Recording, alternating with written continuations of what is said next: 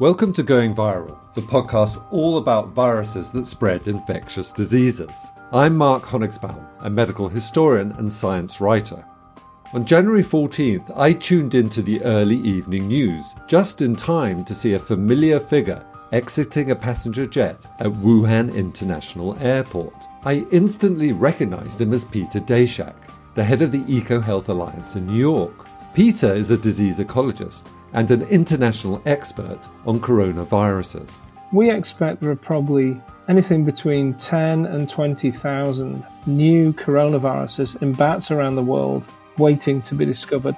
Last year, I spoke with Peter for an episode of Going Viral, examining the theory that SARS CoV 2, the virus of COVID 19, originated in wild bats. Now he was back in Wuhan, a city he's visited many times, as a member of a World Health Organization team tasked with conducting a formal probe into the pandemic's origin. Our approach and our philosophy on this, they call it a mission. This mission is to say, let's go to the first known cases and let's trace back from them what their contacts are, what their social network is, where they worked, where their family worked, where the virus might have got into that population. The previous week, Peter had got as far as Doha, only to have to return to New York amid Chinese concerns that he and other members of the WHO mission might be carrying the new variant coronavirus. So it was both a surprise and a relief to finally see him wheeling his suitcase across the tarmac en route to a Wuhan hotel where he is now quarantining for two weeks. Over here, you're escorted off the plane by people in hazmat suits. Down a quarantine corridor, you're tested very, very intensely and then you're ushered onto a bus, taken to a hotel, stashed in your room after a check. When I spoke to Peter last May, the National Institutes of Health had just terminated his research grant, and he was at the centre of a political firestorm. The NIH did not give a reason for the termination, but it followed accusations by Trump that SARS CoV 2 may have been deliberately engineered by the Chinese, and concerns about the precise nature of coronavirus research at the Wuhan Institute of Virology. For many years, Peter has collaborated with the Institute's director, Shi Zhengli, a virologist whose knowledge of bat coronaviruses has earned her the nickname Bat Lady. Peter had hoped the conspiracy theories had been put to bed, but no sooner had he arrived in Wuhan than the departing US Secretary of State, Mike Pompeo, claimed he had intelligence that the virus may have accidentally escaped from the Institute as a result of substandard biohazard procedures. Others have suggested that the virus may have been deliberately engineered by the Chinese as part of a covert biowarfare program.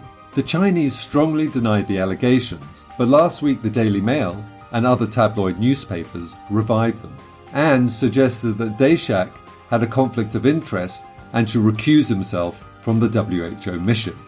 I telephoned him there on day four to see how he was getting on. As we began our chat, Peter said this. Well, I won't be able to tell you all, you know that, don't you? Melissa, our producer, asked him why. Are we assuming, Peter, that everything you say is being listened to? Look, I, I don't, I, I, don't know, and you know, I've been, I've been coming to China for you know 15 years now, and uh, I've never once worried about security. It's always been a very safe place. They're, you know, they're, they're welcome to listen to what, what I've got to say everything we say is being magnified by the political, by, by the right wing, basically. So I've just got to be very careful what I say so I don't get misconstrued. So Peter wasn't worried about Chinese espionage. He was worried that he would be misquoted by right wing critics of China and conspiracy theorists in the West. So, Peter, tell us where you are. You're back in China. Yeah, for the first time in um, over a year, I'm in Wuhan, where we think well, where the first cases were found, so effectively where we know it started or um, it was first identified. Right. So, what is it like? Um, paint a word picture for us. Well, I'm in a, a very nice hotel. I got a, a lovely suite um, with great views of the city. We're very well treated. It's a it's a very nice hotel, but you know you are stuck in it and you're treated as if you're infected. You know, we've got I've got a biohazard bag over there. All my trash goes out in a biohazard bag, double wrapped, sealed. Um, it's quite interesting. Uh, but I, you know, I'm in a room and that's it. I'm locked in a room now for 14 days. I'm in day four of a 14 day quarantine where twice a day we get health checks. People come round, full PPE, Tyvek suits, masks, visors, gloves and do a temperature check, oxygen level check. You've got to wear a mask when you, you don't even leave the room. The food's left outside the door three times a day. There's no laundry service. You know, these little interesting quirks. You know, we've got to wash our own clothes because we're considered contaminated. You know, China's managed to avoid having, uh, you know, significant outbreaks for almost a year now. You know, they really do take it very, very seriously. You're part of this uh, international team from the World Health Organization. And this has been a long time coming. I imagine there's been a lot of organization, a lot of negotiations. What is your objective? What is, is it you're hoping to do in China? Well, the, the team's goals are to start tracing back the origins of COVID effectively. You know, there's been a huge amount of interest in where this came from, and with you know with, with good uh, rationale for that. If we can work out how these viruses emerge and why they cause pandemics, we can do something about the next one. Um, so the, the goal is to try and find out more about the first few cases and to look at where they could have got infected. Eventually tracing back to animals where we're pretty sure this is an animal origin virus and find out why it spilled over into people. So, how would it help to know the precise origins of the SARS CoV 2, the current coronavirus? Well, you know what what we're really trying to do when we when we're looking for the origins of a disease is to say what is the process going on that drives all of this. So, and we know there are some big themes in emerging diseases. We know that viruses have a tendency to emerge more than bacteria and be, be a bigger risk to human health. Um, we know that certain parts of the planet are higher risk, um, especially in tropical, subtropical regions where there are lots of wildlife. They carry a huge diversity of viruses, some of which have potential to emerge the idea of understanding the origins in, in a more detailed way is really to protect against the next one. Uh, it would help in other ways too. If we had broadly acting vaccines and we find that, for instance, the wildlife trade is a, a key risk factor, we could then go to wildlife markets and the governments of these countries where that happens could then vaccinate the people working there? Or, or, what if it's related to the poultry industry or pig farms? Those farmers could then be vaccinated against a whole range of potential future pandemics. So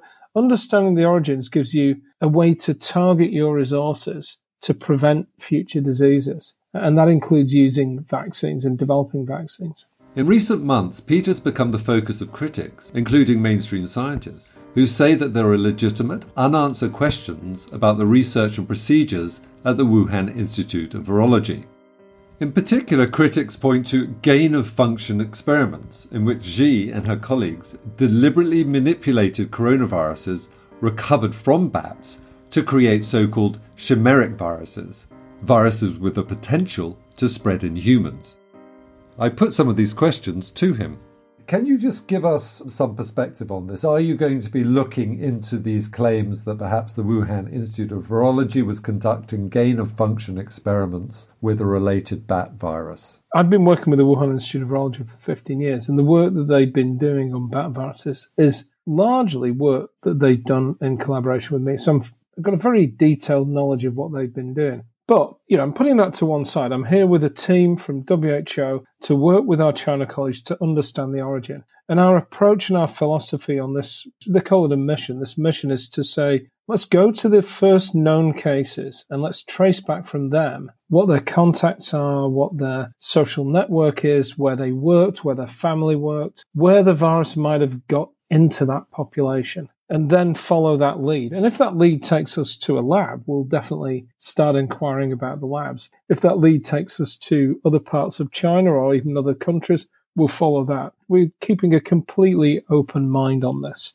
um, and trying to follow those hypotheses. You know, there are a lot of theories out there, some of them clearly not true. I mean, you know, there are folks that are saying this came from outer space. And the same theories were put out with SARS. But there, there are lots of people who believe theories about the lab origin. You know, again, we've got to keep a completely open mind when we do this work and see where the evidence takes us. So far, the evidence for a lab release is not there.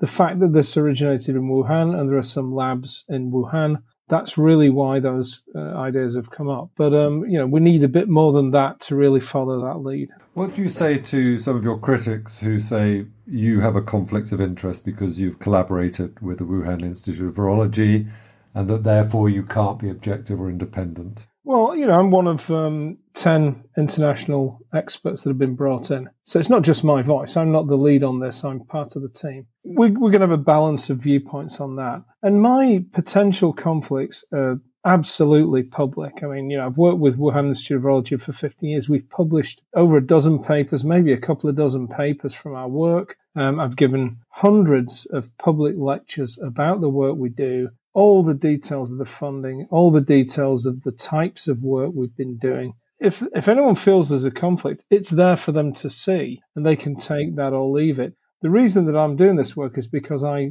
have such a detailed information about what goes on in China in terms of emerging diseases. I've worked on, on these, these viruses, in particular coronaviruses in bats, for 15 years. There's a handful of people on the planet who've been doing that. Um, so I hope that I've got something to offer to understand the origins a bit better. And that's really what I'm trying to do. And I'm putting everything into it. All of my information, data, and expertise is going into this work. Does it uh, concern or alarm you that some of the statements you've given, I suppose in the spirit of openness to journalists, are now being quoted against you or to support these conspiracy theories? I'm thinking in particular the Daily Mail, ran a story 9th of January, quoting an interview you gave where you talked about bat coronaviruses could be manipulated in a lab, quotes, pretty easily, explaining how they're spike proteins, which drive the risk of transmission. And this is a direct quote, you can get the genetic sequence, build the protein, insert it into the backbone of another virus and do some work in the lab. He said succinctly. That's now been quoted against you. Fine. I mean,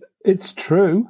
Everything I say is true. You can do that. It's done. We've done that. I've collaborated with people who've done that, I should say. The development of chimeric viruses has been done for years. It's used for the public good. The, the point about this is why are people doing this? you know, the average person doesn't know the sorts of technological details that are going on in these labs. And they can be fed this information and said, they're clearly doing that for nefarious purposes. Absolutely not. Ridiculous. This work goes on for the good of humanity. For instance, when SARS CoV 2 was first discovered in China, the sequence was publicly on the web within hours. Scientists around the world were at work designing assays to test people. So that's clearly beneficial. Within days, scientists in other countries were reconstructing the virus from the genetic sequence. Now, why is that useful? Well, it means you don't have to ship viruses through some system around the globe uh, and put people at risk through that the gain of function or so-called gain of function experiments that people talk about with bat coronaviruses are done for the public good. The whole point of those studies is to say, here's a bat coronavirus we've found in the wild, or just even the sequence, the genetic code. We can take that genetic code. We don't even need now to isolate and culture the virus. That's a risky thing to do. We can just take the genetic code, create the attachment protein it uses to get into human cells, insert that into a virus we already have in the lab, and see if that virus can then attach to human cells. It tells us whether the original virus has the potential to be a pandemic.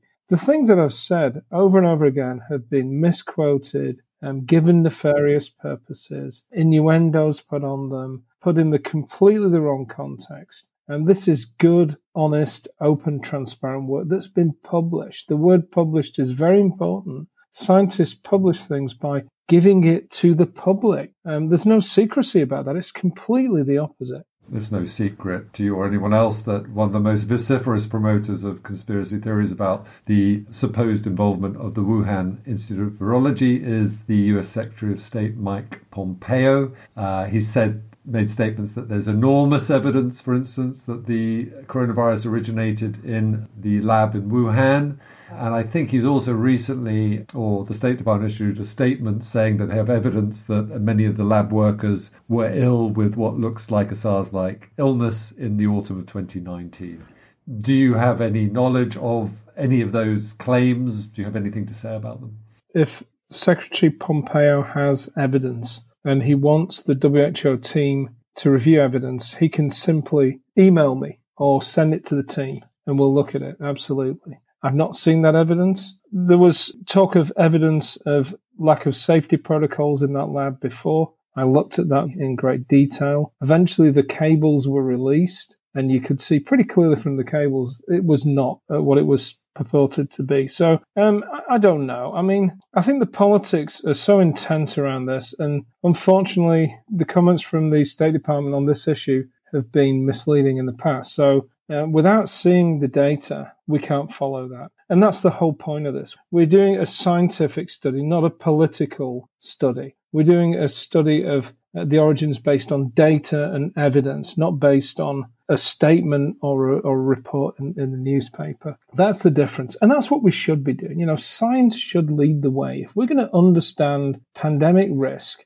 and protect our populations from these devastating impacts, we need to do this in a scientific way, not in a political way. Right. Well, that couldn't be clearer. So, uh, Mike Pompeo, if you're listening, uh, send an email. I'm just a bit confused. Uh, can you clarify what do we believe the earliest case is now? Because I see that a report in the South China Morning Post is being referenced saying that the first patient may have been a 55 year old Hubei resident who fell ill on November 17th. That's much earlier than what I thought was the patient zero, December 1st. Yeah, I mean, what, what we're looking at um, initially is the big um, cluster of cases from the um, Huanan seafood market in Wuhan. And that's why we're in Wuhan right now.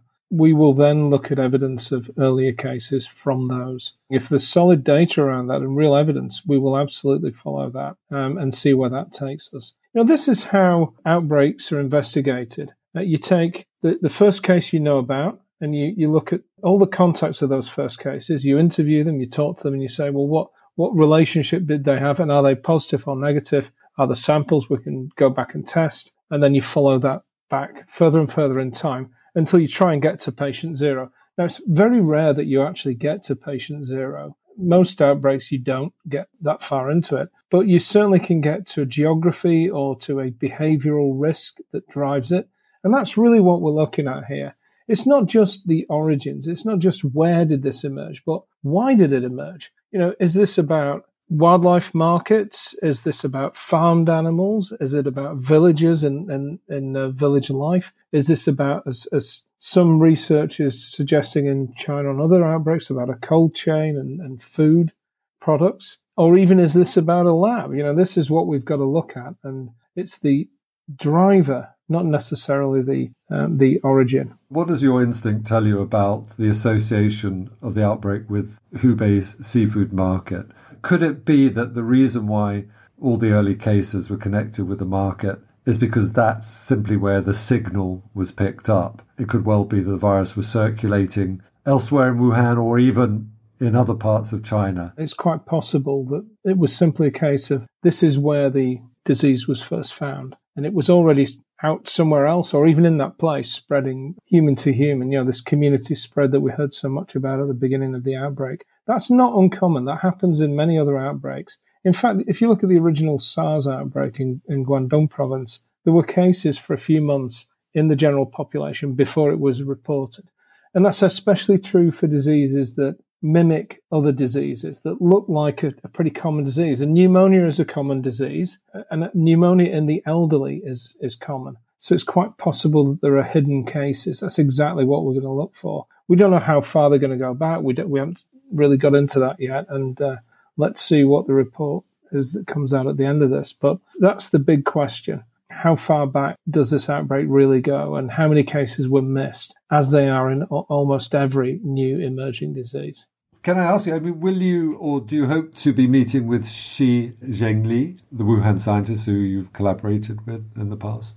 Well, we, you know, we've been told uh, nothing's off the table. And again, if the, if the evidence says we need to go and talk to folks in the lab, we will certainly ask for that, and we expect to uh, meet with those people. The people in the Wuhan Institute of Virology have done a huge amount of work on bat origin coronaviruses. So they do have a huge expertise in this. And there's strong evidence to suggest that this virus, SARS coronavirus 2, did originate in bats. So it, it may be that we do end up talking to those people. So tell us more about the link with bats. Yeah, I mean, look, so we, we looked at bat coronaviruses in southern China. Um, we found, we, we looked at about 15,000 samples. We found around a few hundred different sequences of bat viruses in those samples.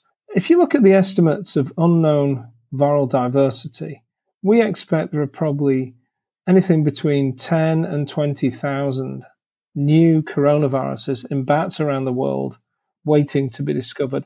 And, you know, there are two ways to do that. We can either discover them the easy way, which is go out and sample wildlife, find them, sequence and catalog them, design vaccines against them, or we can discover them the hard way, which is get infected and hope and pray that it doesn't cause another pandemic. Do you know whether you'll be given access to the laboratory's records, data about experiments they may or may not have done? We don't know that yet. I mean, it, again, if the evidence says we need to ask for that, we'll certainly ask for that, and I expect we'll be able to see those records. Yeah. So far, we're just in the beginnings. When was the last time you, you were in China yourself, uh, or uh, indeed in Wuhan?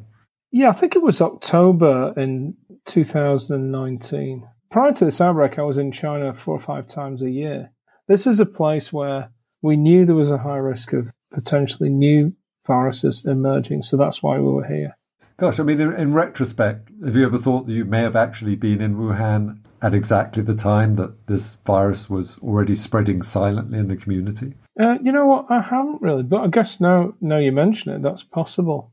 It's also possible it was spreading silently in the community somewhere else as well in China that, that I visited. I mean, it's um, we we did work in Yunnan province where we found um, antibodies in local villagers who live near bats, which who had a quite a high prevalence, so three percent almost. in a small survey, but it suggests that there is really quite a lot of spillover of these viruses into people. So it is very intriguing when when you work on new emerging diseases, it is sort of interesting to think if you look at this population, you say, one of these people may have actually been infected by a virus and survived, and that virus had the potential to lead to a pandemic, and luckily it didn't.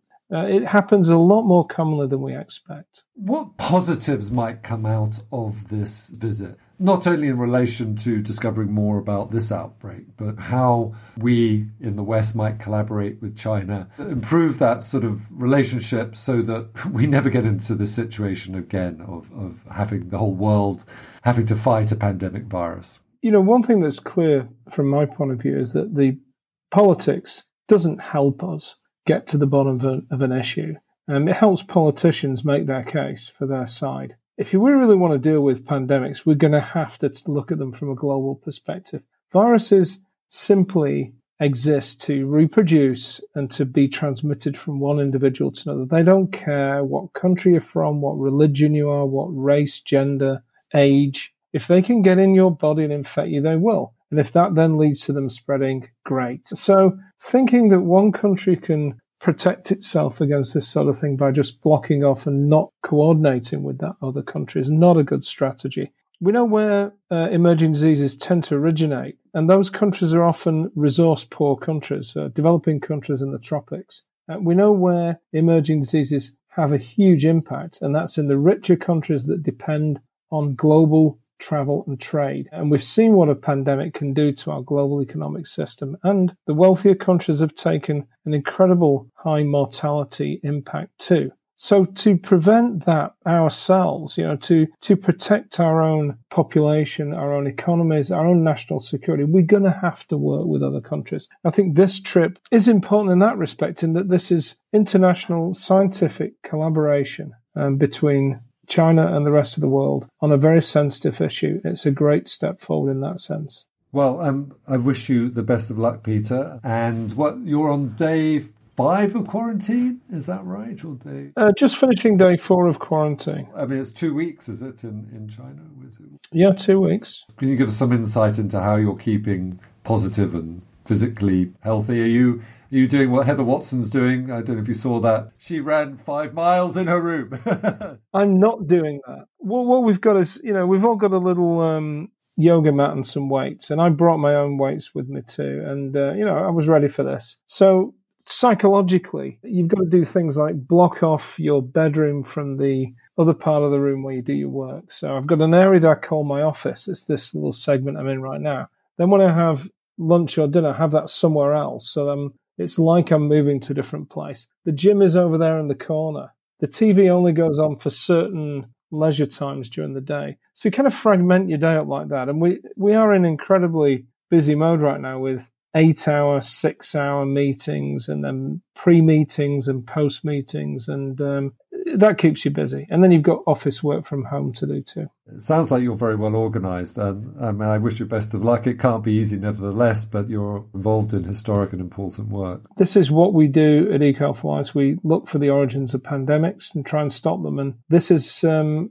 something we, we should be focusing on, and I'm just glad to be part of it. And anything I can do to help, I'll do. So, what's your timeline, Peter? Look, we, we're here until just before Chinese New Year, which is on or about the 11th of February. So we'll we'll be getting ready to draft a report either towards the end of the trip or shortly after the trip, and I'm sure it'll come out fairly quickly. Thank yep. you, Peter. Our pleasure, Mark. Stay safe. Couldn't be safer. I'm in a lockdown hotel in China. There's nowhere safer on the planet. I'm, I'm, not going anywhere, and I'm not infected, so that's good. Good. Okay. Cheers. The problem with conspiracy theories is that they're impervious to logic and scientific standards for weighing evidence. Peter is not only trapped in his bedroom, but in an alternate universe where two and two makes five. He's not saying it's impossible that COVID could have been the result of a laboratory accident, but that the more parsimonious and likely explanation is that it emerged from a natural spillover event. The problem is that the Wuhan Institute is now at the center of an international propaganda battle that pits the Chinese Communist Party leadership against a shifting constellation of conspiracy theorists and right wing critics. Thanks for listening to Going Viral, the COVID Files. Please subscribe to our series so you never miss an episode. And do stay tuned for our new series of Going Viral. In Vax and the Facts, I'll be taking a deep dive into the history and science of vaccines, starting with a behind the scenes look at the extraordinary race against time to create successful vaccines for COVID 19. We were in a race against this virus ever since January of last year you perfect your platform technology so that you dramatically diminish the time from the identification and sequence and the development of a vaccine already in phase one, phase two trials. Follow us on Twitter at goingviral underscore pod. Our producer is Melissa Fitzgerald, and this has been the COVID Files.